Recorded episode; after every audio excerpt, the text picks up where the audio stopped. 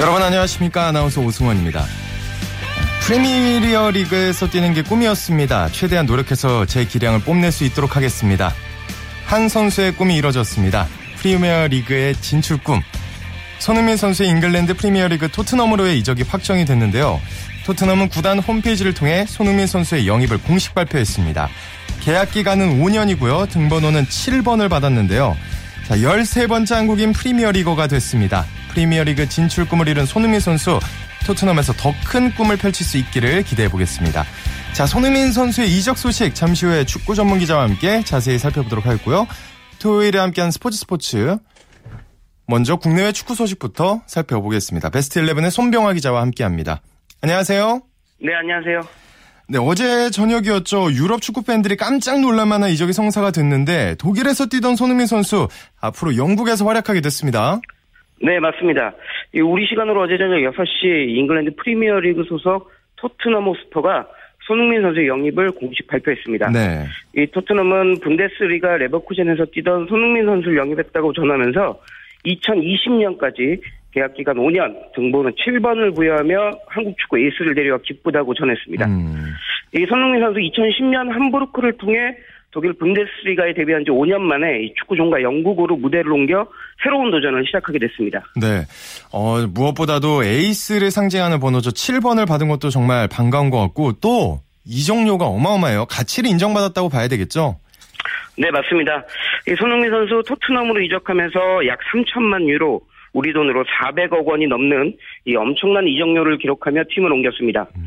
이 우리나라 선수가 이렇게 비싼 이적료를 받고 팀을 옮긴 건 처음이고요. 네. 아시아 선수를 통틀어서도 최고 금액입니다. 뭐 이전까지 아시아 선수 중 최고 이적료를 기록했던 선수가 일본의 축구 천재로 불렸던 이 나카타 히데토시 선수였는데요. 네. 2011년 이탈리아 세리에 A, AS 로마에서 파르마로 옮길 때 받았던 350억 원 가량이었는데 손흥민 선수는 이 금액보다 약 50억 원 더 많은 금액을 기록하게 됐습니다.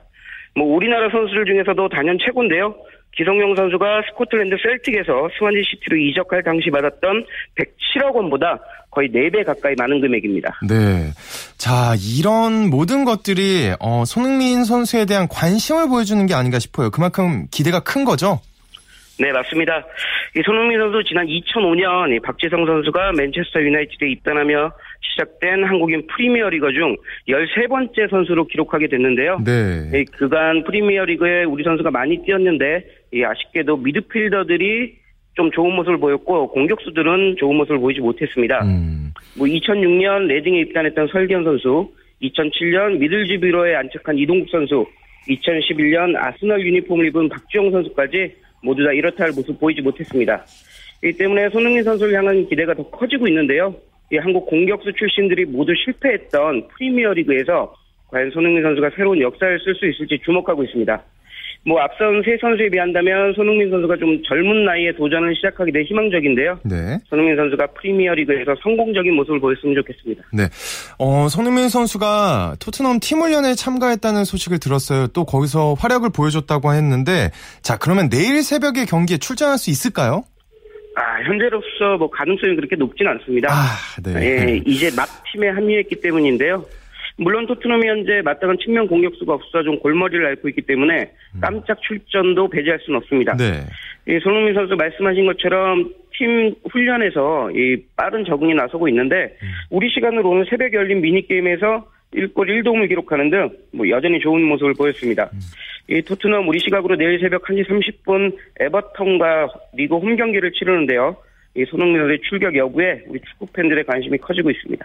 또 관심을 가져야 될 이적 소식이 또 들어와 있죠. 박주호 선수 새로운 팀을 찾았다고요? 네. 이 구자철 선수와 함께 마인츠 공허에서 뛰던 박주호 선수도 새로운 팀을 찾았습니다. 박주호 선수의 새 팀은 독일 분데스리가의 명문이죠. 이 보루시아 도르트문트입니다. 네. 도르트문트는 우리 시간으로 오늘 오후 박주호 선수를 영입했다고 밝히면서 3년 계약을 체결해 오는 2018년까지 도르트문트에서 뛰게 됐다고 전했습니다. 이 박주호 선수가 도르트문트로 간 건 새로운 감독인 투엘 감독과 인연 때문으로 보이는데요. 음. 이 투엘 감독이 도르트문트 감독으로 오기 전에 박주호 선수가 있었던 마인츠를 지휘했기 때문입니다. 그랬죠. 뭐 앞서 박주호 선수가 스위스 리그에 속한 바젤에서 마인츠로 올 때도 이 투엘 감독 때문이었고요. 네. 뭐 박주호 선수 투엘 감독의 든든한 신임을 받고 있는 만큼 새로운 팀에서 좋은 모습 보였으면 좋겠습니다. 네. 자, 월요일인 31일 슈틸리케오가 소집이 되는데 유럽파 선수까지 모두 명단에 포함돼서 오랜만에 어, 최정예 대표팀을 볼 수 있겠어요? 네. 이 월요일 정오입니다. 이 경기도 화성시에 위치한 한 호텔에서는 우리 축구 국가대표팀이 소집됩니다. 화성에 모이는 이유는 9월 3일로 예정돼 있는 2018 피파 러시아 월드컵 아시아 지역 2차 예선 라오스전이 화성에 있는 종합 경기타운에서 열리기 때문인데요. 이에 대표팀은 경기장이 가까운 화성에 집결해 여장을 푼 뒤 라오스전을 대비한 훈련에 임하게 됩니다. 이번 대표팀 명단에는 손흥민, 기성용 등 유로파와 이재성, 김재, 김승대 등 K리거들이 모두 포함됐는데 네. 오랜만에 모인 최정예 멤버가 라오스전에서 어떤 모습 보일지 주목됩니다. 네.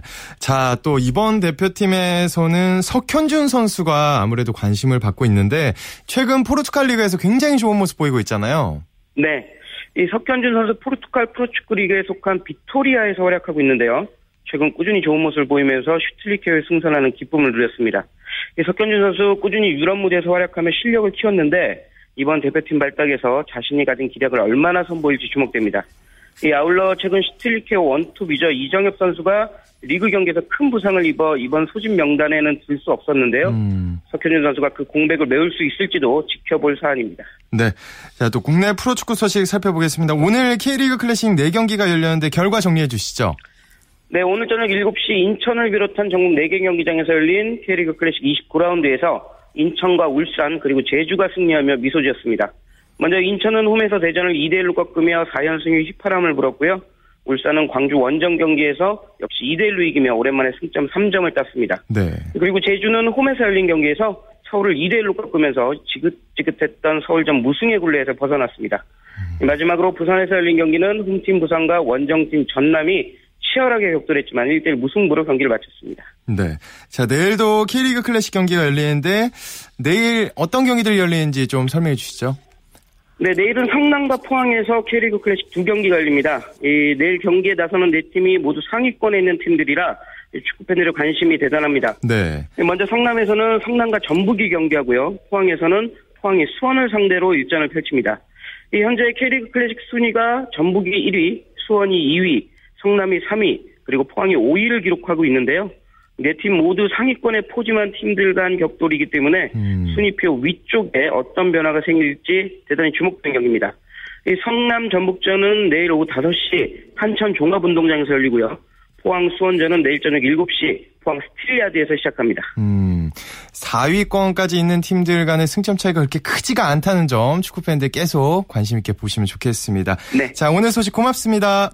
네, 고맙습니다. 네, 지금까지 국내외 축구 소식 베스트 11의 손병하 기자와 정리해 드렸습니다.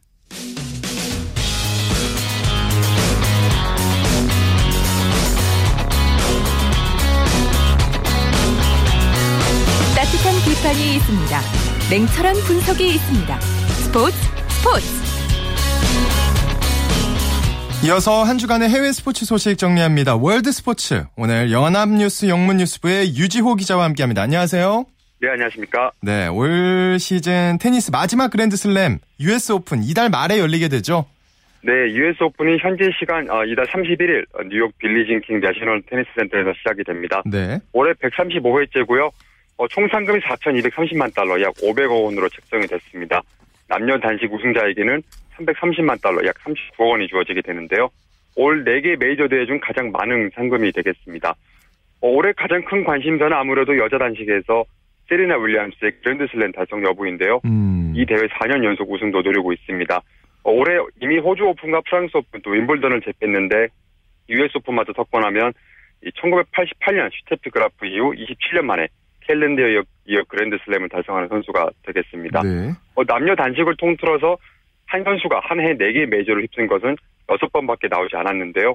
어, 또 윌리엄스가 이번 대회에서 우승하면 메이저 대회에서만 22차례 정상에 오르면서 그라프와 역대 공동 2위가 됩니다. 음. 어, 여자 최다 우승 기록은 마가렛 코트의 24승입니다. 어, 정말 대단한 선수들입니다. 자, 이렇게 많은 기대를 받고 있는데 우승 전망 어떻게 될까요? 네, 사실 우승 가능성이 매우 높아 보이는데요. 네. 어, 윌리엄스는 세계 랭킹 2위 시모나 할레프를 최근 투어 대회인 웨스턴 앤 서던 오픈 결승에서 2대 0으로 완파했습니다. 또 세계 3위 마리아 샤라포바는 다리 부상으로 7월 초 윈블던 이후 대회 출전한 적이 없고요.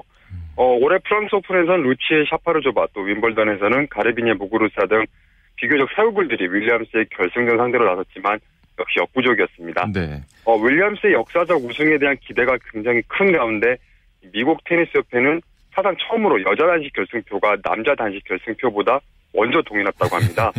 어, 여자 단식 결승이 매진된 것도 사실 상당히 오랜만이나 일이라고 합니다. 아, 그렇군요. 자, 여기까지만 들으면 여자 단식만 게임이 치러지는 것 같은데 남자 단식 판도도 좀 짚어주시죠. 네, 사실 이 여자부보다 남자 단식 판도가 어떻게 보면 더 재밌을 것 같긴 한데요. 네. 어, 지난해만 해도 이 세계 9위 선수 마린 칠리치와 4위에 올라 있는 니, 아, 시코리 게이 선수가 결승에서 맞붙었습니다. 올해도 역시 혼전이 예상되는 건데 아무래도 1위 노박 조코비치의 선전이 또 기대가 되긴 합니다만 음. 이 선수가 또 투어 대회 결승에서 최근에 2위, 3위 선수 조 페드로와 앤디 머리에게 연달아 패배했습니다. 음. 또 라파엘 라다는 최근 기대가 주춤하고요. 어, 프랑스 오픈 우승자 스탄 바브린카와 또 지난해 이 대회 챔피언 칠리치가 올해 다시 한번 강세를 보일 수도 있겠습니다. 네. 한편 세계 72위에 올라 있는 우리나라의 정현 선수가 본선에 진출해서 첫 승을 노리는데요. 2008년 프랑스 오픈 이형택 이후 한국 선수 메이저 대회 본선 첫 승에 도전합니다. 1회전 상대는 세계 92위 제임스 더크워스인데 이 비교적 해볼 만한 상대라고 볼 수가 있겠고요. 그러네요. 네. 어, 더크워스 선수가 아직 투어 우승 경험도 없고 정현 선수보다 세계 순위도 낮습니다. 음. 하지만 이 선수 호주오픈과 윈블던 올해는 2회전까지 나갔던 경력이 오. 있습니다. 네, 하지만 정현 선수 어, 스포츠 일러스트레이티드 잡지가 뽑은 올 US 오픈에서 주목할 만한 선수 5명에 뽑힌 만큼 올해는 선전이 기대됩니다. 네, 좀 어, 눈에 띌 만한 활약을 좀 보여줬으면 좋겠습니다. 또 북한 주도 국제 태권도 연맹의 수장이 바뀌었다는 소식이 들어와 있네요. 네, 북한의 장웅 IOC 위원이 이끌어온 국제 태권도 연맹 ITF의 수장이 교체가 됐습니다. 음. ITF는 지난 수요일 불가리아에서 총회를 열어서 연맹 사무총장을 지낸 리용선 조선태권도위원회 부위원장을 제3대 총재로 선출했는데요. 어, 2002년부터 ITF 수장으로 일해온 장은 총재는 종신 명예 총재로 추대가 됐습니다.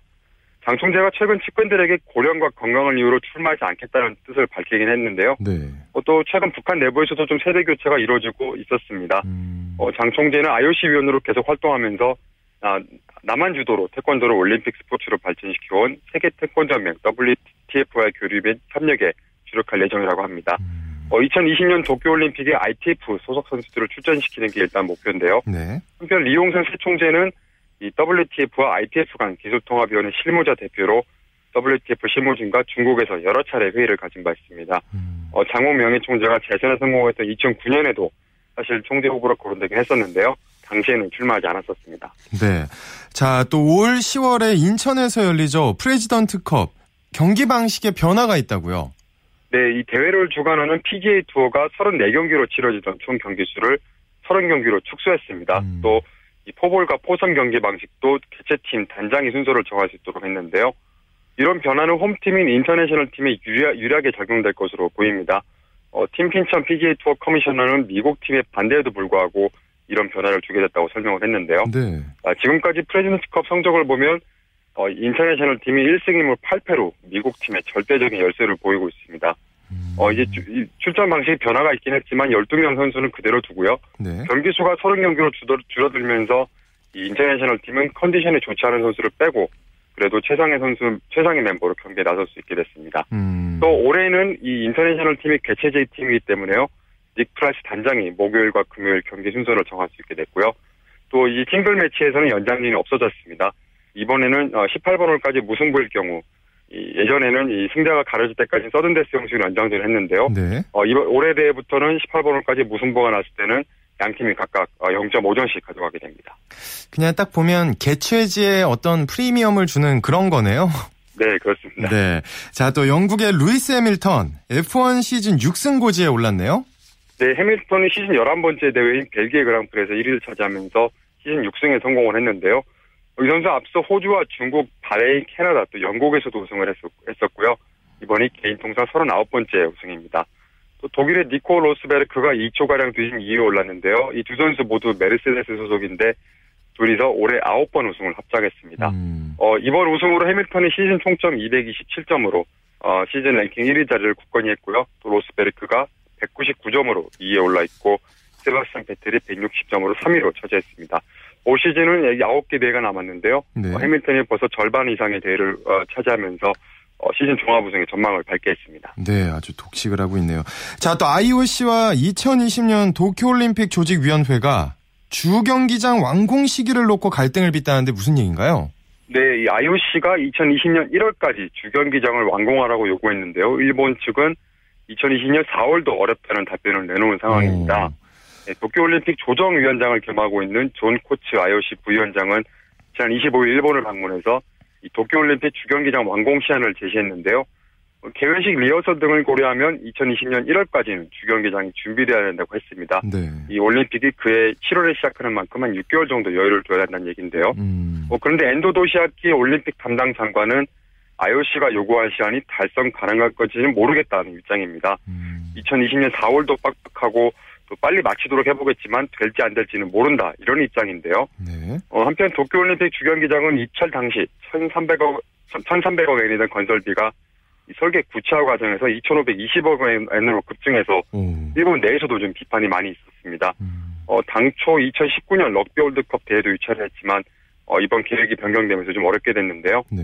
한편 지난 금요일 일본 내각은 건설비를 1,550억 엔 수준으로 조정한 계획을 통과시켰습니다. 네. 오늘 소식 여기까지 듣겠습니다. 고맙습니다. 네, 감사합니다. 지금까지 월드스포츠 연합뉴스 영문뉴스부의 유지호 기자와 함께했습니다. 이어서 매주 토요일에 마련하는 정수진의 스포츠 현장 시간입니다. 최근 들어 스포츠계에서도 재능 기부 열풍이 불고 있는데요. 스포츠 스타들에게 직접 운동을 배울 수 있다면 정말 좋겠죠. 그래서 전 국가대표 선수를 비롯해 스포츠 스타들이 시민들에게 직접 스포츠를 가르치는 의미 있는 행사가 열려서 관심을 끌고 있는데요. 오늘은 서울시청 선수들과 함께하는 재능 나눔 페스티벌 현장으로 함께 가보시죠. 자, 서울시청 선수들과 함께하는 재능나는 페스티벌. 지금 여러분들 제가 지금 나와 있는 곳은 올림픽공원 평화의 광장입니다. 여기서 2015 서울시청 선수들과 함께하는 재능 나눔 페스티벌이 열리고 있는데요. 펜싱, 사이클, 태권도, 복싱 등 평소 시민들이 접하기 어려운 종목들을 서울시청 소속의 선수들의 지도하에 체험할 수 있는 장이 펼쳐져 있습니다. 선수들은 재능 기부를 하고 시민들은 다양한 종목들을 체험하는 건데요. 지금부터 이 현장으로 안내합니다. 안녕하세요. 서울특별시 체육회 정창수 사무처장입니다. 전 종목의 한 자리에 모였습니다. 예, 예. 오늘 어떤 자리인지 소개 좀 부탁드릴게요. 예, 저희 서울시에 실업팀이 19개 종목에 21개 팀이 있습니다. 그래서 약 170명의 선수와 지도자들이 지금 운동을 하고 있는데요. 어, 이 서울시청 실업팀 선수들이 한 자리에 모여서 그동안 서울 시민들한테 받았던 사랑과 격려들을 오늘 하루만큼은 본인들이 가지고 있는 어, 스포츠에 대한 재능을 통해서 시민들께 좀 나눠드리는 재능 나눔 페스티벌 행사입니다. 우리 서울 시민들이 저희 서울시의 이러한 실업팀들이 어떤 종목들이 그리고 어떤 선수들이 있는지를 잘 모르시는 것 같아요. 그래서 그런 것들을 좀 알려드리고 실제 그 경기를 체험해보는 그런 행사들을 가짐으로써 아주 시민들이 색다른 경험을 그렇게 하실 수 있을 것 같습니다. 예. 너 건투했어? 세번할 거야. 어, 그래, 그래, 잘했어. 그렇게 하면 되는 거야. 왼손 잡이세요, 오른손 잡이세요? 오른손. 오른손이요? 어, 네, 그대로, 그대로. 아니, 아니요, 반대로, 반대로. 아, 잼, 이것만요, 이것만. 예. 먼저. 네. 대각선으로 대각선. 이렇게? 예. 예 이렇게? 예. 아, 알겠습니다. 네. 어느 정도 선수신 거죠? 저 서울시청 탁구 선수예요. 네. 탁구 선수인데 네. 이렇게 복싱 체험을 해보시는 거잖아요. 네. 해보고 싶으셨나봐요. 재밌어 보여가지고 보고 있는데 쉬는 시간에 잠깐 와가지고 신나요 지금. 저희도 이게 평소에 다들 자주 볼 수 없는 종목들인데 한 자리에 모여서 하니까 이제 막 탁구만 칠 때보다 더 재밌고 좀 뭐가 새롭고 활력이 되는 것 같아요. 여기가 주먹이 온다라는 부스더라고요. 네네. 스트레스에서 그냥 파이팅! 96이요. 안 돼. 여기는 어떤 체험을 하는 곳인가요? 태권도 체험장이라고요. 격파랑 발차기 시범하는, 그러니까 체험하는 존이라고 네, 볼 수 있어요. 이게 정확도랑 파워가 있어야지. 저 게이지가 가운데 게이지가 있는데 네. 그 게이지 이상보다 높게 나와야지 점수가 1점씩 올라가는 거예요. 네네네. 네, 네. 사람들이 막 세게 차면 파워가 높게 올라간다 생각하는데 정확도가 있어야지 게이지가 높게 올라가는 거라고 볼 수 있어요. 네. 저 서울시청 네, 태권도 부에 속해 있는 네, 신현선 선수라고 합니다. 이렇게 재능 나눔하면서 비인기 종목들도 좀 사람들에게 알리고 좋은 캠페인인 것 같아요. 네, 앞으로 태권도 많이 사랑해주세요. 안녕하세요. 서울시청 축구선수 이금미입니다. 저렇게 게임 형식으로 하면서 이렇게 선수들과 어린이들과 같이 했어요, 오늘은. 재능 기부도 기부인데 많은 관심을 가져줘야 재능도 기부를 할 수 있다는 것도 많이 알게 됐고 축구는 일단 워낙 관심이 많은 종목이라 어린애들한테도 인기가 많구나라는 걸 많이 느꼈어요. 네, 많은 시민들이 즐거워하면서 종목들을 체험하고 있는데요. 시민들의 반응을 들어보 실까요? 어, 태권도도 해봤고 축구. 어디 아이가 잘 하던가요? 축구 되게 좋아했어요. 태권도랑. 평소에 못 해봤던 종목을 좀 체험을 해보는 건데 어떤 것 같으세요? 어른들은 아는데 아이들은 전혀 모르니까 경험하면서 어떤 스포츠가 있는지 알 수 있는 것 같고 그러면서 관심도 가질 수 있을 것 같아요. 네. 다 해봤어요. 휠체어, 농구, 조정, 사이클, 당구, 탁구, 펜싱, 복싱 네, 거의 다 했어요. 아이한테는 좀 다양한 경험을 해보는 좋은 기회가 될 수 있고요. 그다음에 또 아직은 어리지만 뭐 본인이 운동을 좋아하기 때문에 뭐 어떤 종목으로 갈 것인지 뭐 이렇게 선택할 수 있는 그런 계기도 되고 아빠와 또 함께 할 수 있다는 게 있기 때문에 좋은 것 같아요. 건조가 제일 재밌었어요. 어, 왜 재밌었어요? 땀 흘려서 좋았어요. 저는 사이클이랑요, 태권도랑 그리고 핸드볼이랑 다 재밌어요. 지금 이런 기회가 좀 많았으면 좋겠어요. 왜냐하면은 인기 있는 것만 인기가 있고 사람들이 관심 있는 것만 한쪽으로 쏠리다 보니까 정말 다양한 스포츠가 있는데 그걸 모르는 사람 들이 너무 많은 것 같아요. 그래서 그런 것들을 알리기 위해서 이런 좀 이벤트 같은 게 좀 자주 있었으면 좋겠고. 태권도 해보셨는데 어떠셨어요? 되게 재밌고 신나고 좋았습니다. 일반 사람들한테 되게 생소할 수도 있는 분야의 스포츠들을 직접 체험해보면서 좀더 친근하게 다가갈 수 있는 기회가 많이 마련될 것 같고 원래 스포츠라는 게 자기가 정말 직접적으로 뭐 찾아갈 적극성이 없으면 좀 접해보기 힘들잖아요. 그런 면에서 이렇게 한 자리에 다 모여 있는 거를 경험해 볼 수 있다는 건 나중에 좀 재미를 느꼈을 때 내가 나중에 그걸 할 수 있다는 계기가 될 수 있을 것 같고 여기 다 선수분들이신 것 같은데 현역에 계신 분들이니까 아무래도 좀 더 전문적이고 뭔가 정말 같이 한다는 기분이 느껴져서 좋았던 것 같아요. 네, 지금까지 2015 서울시청 선수들과 함께하는 재능 나눔 페스티벌 함께했고요. 저는 정수진이었습니다.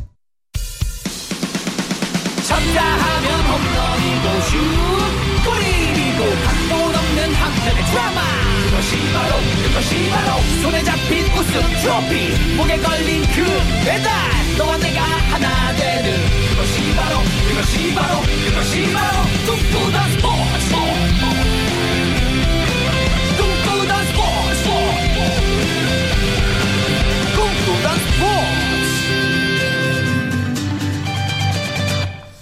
스포츠 세계의 라이벌을 집중 조명하는 시간, 스포츠 라이벌의 세계 시간입니다. 매주 토요일에 만나고 있는데요. 한겨레 신문의 김동훈 기자와 함께합니다. 안녕하세요. 예, 안녕하세요. 네, 오늘 어떤 라이벌 준비하셨나요? 예, 지금 베이징에서 세계 육상 선수권 대회 열리고 있잖아요. 네. 내일 막을 내리는데 사실 이번 대회 최고의 흥행 카드가 자메이카의 우사인 볼트. 그쵸. 그리고 미국의 저스틴 게이틀린. 음. 이 두 선수의 대결이었는데 100m와 200m에서 이제 볼트가 이겼잖아요. 네. 어, 어쨌든 어, 볼트 선수가 최, 세계 최고의 현존하는 최고의 스프린터임이 확실한데 하지만 역대 대결에서 100m와 200m에서 각각 한 번씩 게이틀린 선수에게 볼트가 진 적이 있었어요. 오. 다시 말해서 100m와 200m 두 종목에서 볼트를 이겨봤던 유일한 선수가 바로 게이틀린인데 음. 이번 대회는 100m, 200m 모두 볼트에게 우승을 내주긴 했지만 어쨌든 어, 게이틀린 이런 전적을 가지고 있었기 때문에 굉장히 관심을 모았고요. 음. 게다가 볼트 선수는 작년부터 깊은 슬럼프에 빠져 있었잖아요.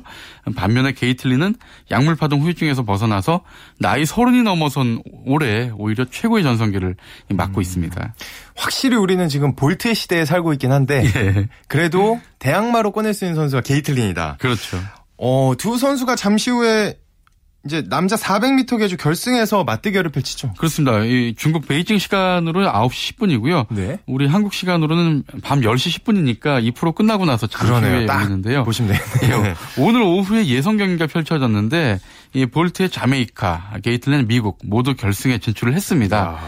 어, 볼트 선수는 마지막 주자로 뛰게 되는데요. 예선에서는 안 나왔어요. 근데 결승에서는 출전 선수 명단에 이름을 올렸고 어, 네스타 카터, 아스파 파월, 그 다음에 니켈 애시미드 선수에 이어서 마지막 주자로 자메이카의 남자 400m 계주에 나서게 되는데 만약에 우승을 하게 되면 자메이카 국가로 봤을 때는 4회 연속 예. 세계 선수권 대회 우승이고요. 어, 볼트가 또 볼트 개인적으로는 어, 이번 세계선수권 대회 3관왕이 되죠. 음. 2009년 베를린 대회, 2013년 모스크바 대회에 이어서 개인 통산 세 번째 3관왕에 오르게 됩니다. 음. 어, 미국의 게이틀린은 어, 두 번째 주자로 뛰게 되는데요. 물론 예선에서 나왔고요. 네. 어, 첫 번째 주자가 트레이본 브로멜이라는 선수고 두 번째가 게이틀린, 세 번째가 타이슨 게이, 네 번째 마지막 주자가 마이클 로저스예요. 음. 어, 미국이 사실 자메이카한테 계속 세계 선수권 대회 400m 남자 개주에서 어, 네 번 연속 졌는데 어, 2007년 오사카 대회에서 우승을 했었거든요. 네. 그러니까 이번에 우승을 하게 되면 8년 만에 서력을 좀 하는 셈이 됩니다. 어, 저 근데 게이틀린이 맨 끝에 뛰지는 않는데 어, 누가 이길까요? 근데 올해 있죠. 남자 400m 계주를 보면 네. 사실은 자메이카가 세계 신기록도 가지고 있고 세계 선수권 대회 대회 신기록도 다 어, 보유하고 있어요. 음. 하지만 올해 성적만 놓고 보면 미국이 더 좋아요. 오. 미국이 올해 어, 올 시즌 1위와 3위, 4위 기록을 가지고 있고요. 자메이카는 올 시즌 2위와 5위, 6위 기록을 가지고 있는데요. 오, 다 밀리네요. 예, 그렇죠. 네. 그러니까 올 시즌 최고 기록을 보면 미국이 1위 어, 기록 37초 38을 가지고 있고 자메이카가 2위 기록 37초 68.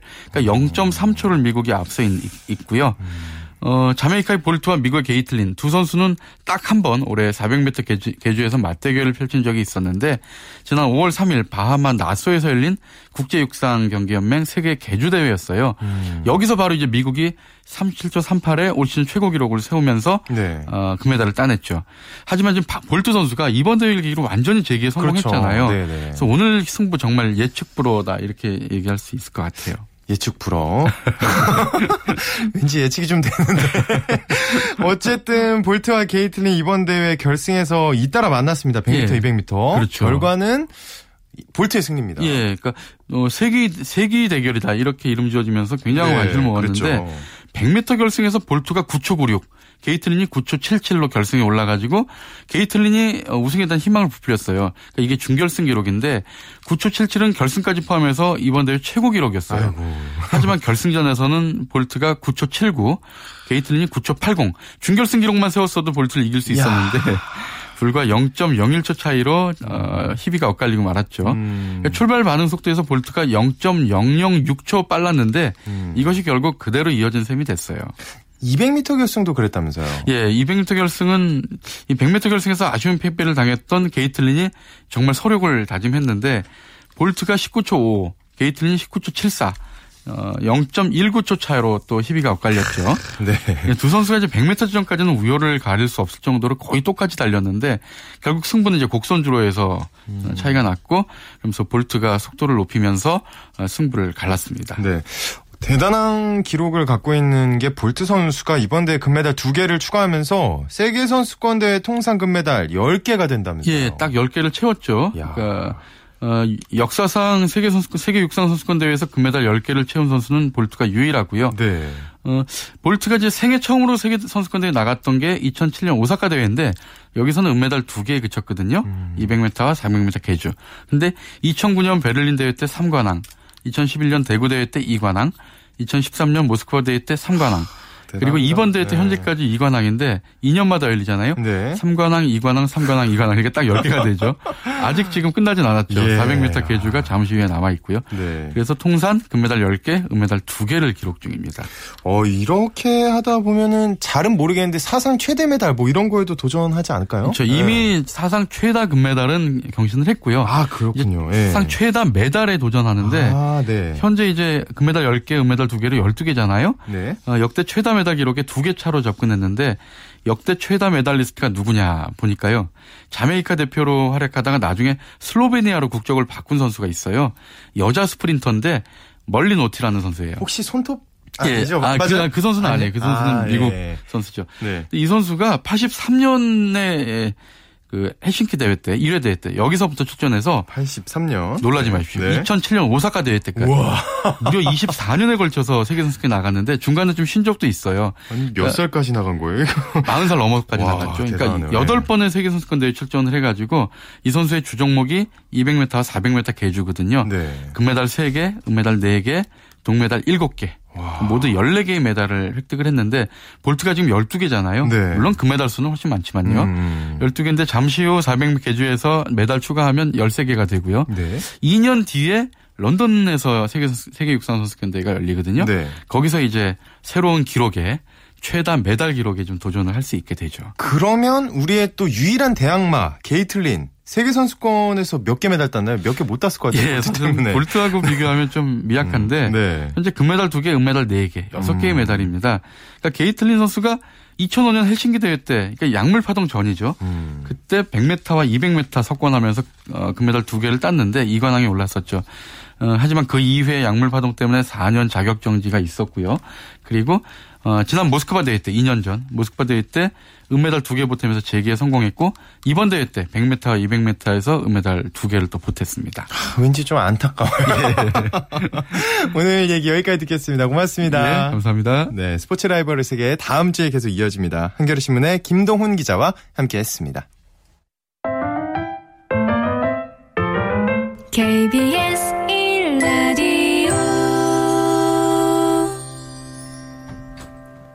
이어서 프로야구 소식 살펴봅니다. 이델리의 박은별 기자와 함께합니다. 안녕하세요.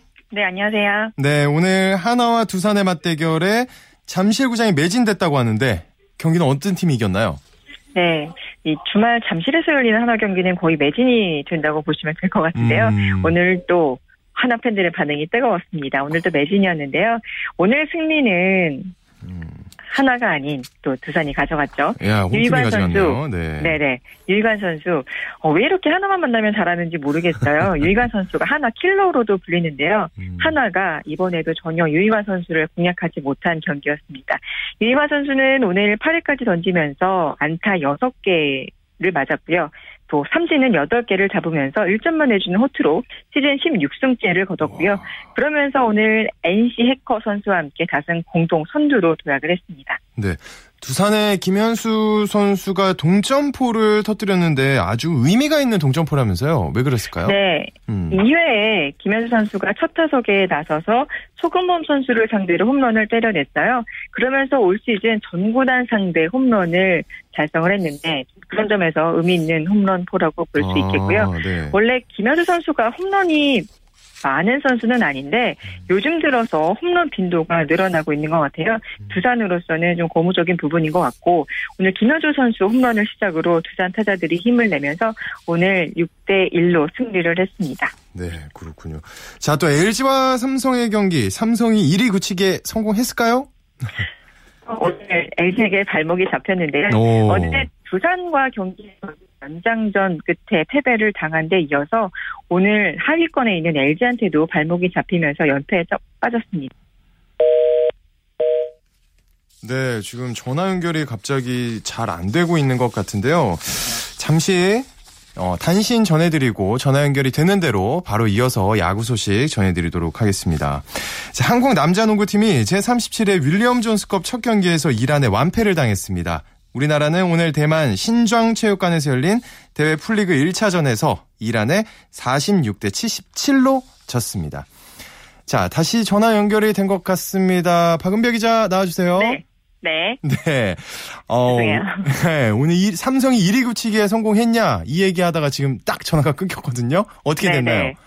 네. 네, 오늘 LG한테 삼성의 발목이 잡혔어요. 오늘 클로이드가 실점이 많았는데 2대 0으로 이기고 있다가 4회부터 6회까지 7점을 내주면서 오늘 삼성으로서는 뭐 음. 선발이 음. 무너지니 뭐 어려운 경기가 될 수밖에 없습니다. 네.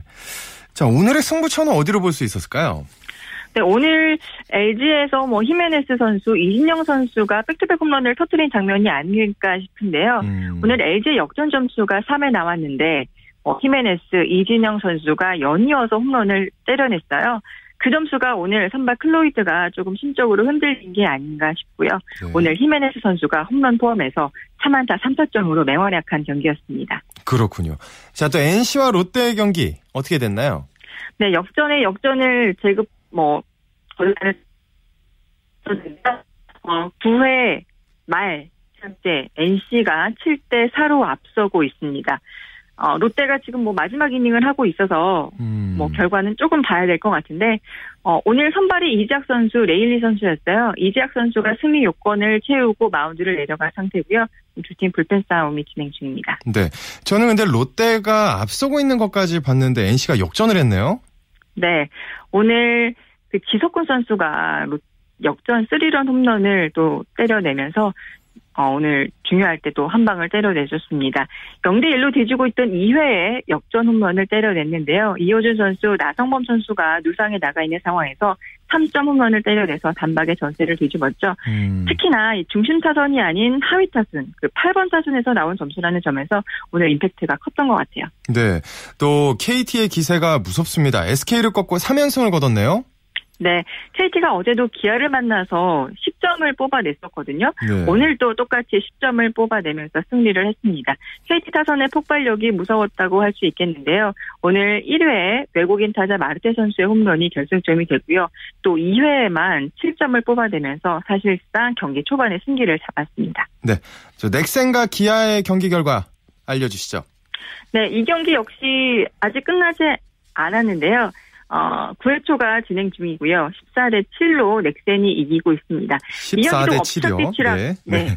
엎치락뒤치락 했던 경기였어요. 7회까지 7대 7 팽팽한 승부가 진행 중이었는데 8회 초에 또 넥센의 방망이가 불을 뿜었습니다. 음. 사실 넥센으로서는 필승조 그 조상우 선수가 7회 말에 이기고 있는 상황에서 동점을 허용하면서 좀 다시 힘들어지는 상황이 왔는데 8회 타선의 집중력이 대단했던 경기였습니다.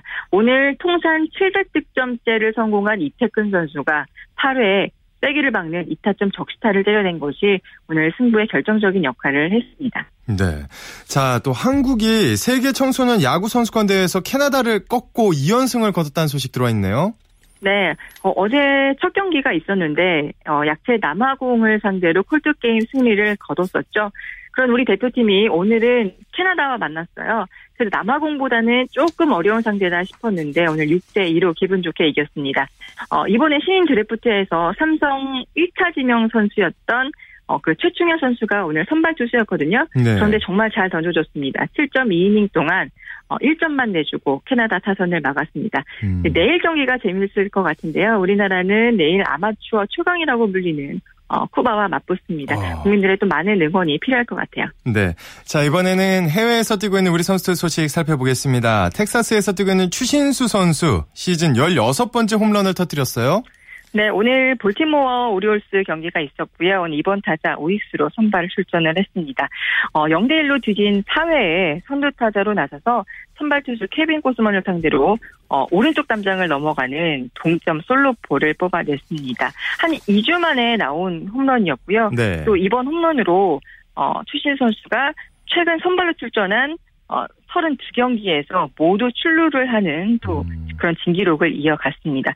또, 뭐, 이대로 앞선 5회에는 또 타점을 더하면서 오늘 2타점으로 맹활약한 경기였습니다. 네. 오늘 소식 여기까지 듣겠습니다. 고맙습니다. 네, 감사합니다. 지금까지 국내외 야구 소식 이데일리의 박은별 기자와 함께 했습니다. 자, 스포츠 스포츠 오늘 준비한 소식 여기까지입니다. 내일도 풍성하고 재미난 스포츠 소식 가지고 돌아오겠습니다. 함께 해주신 분들 고맙습니다. 저는 아나운서 오승환이었습니다. 스포츠 스포츠.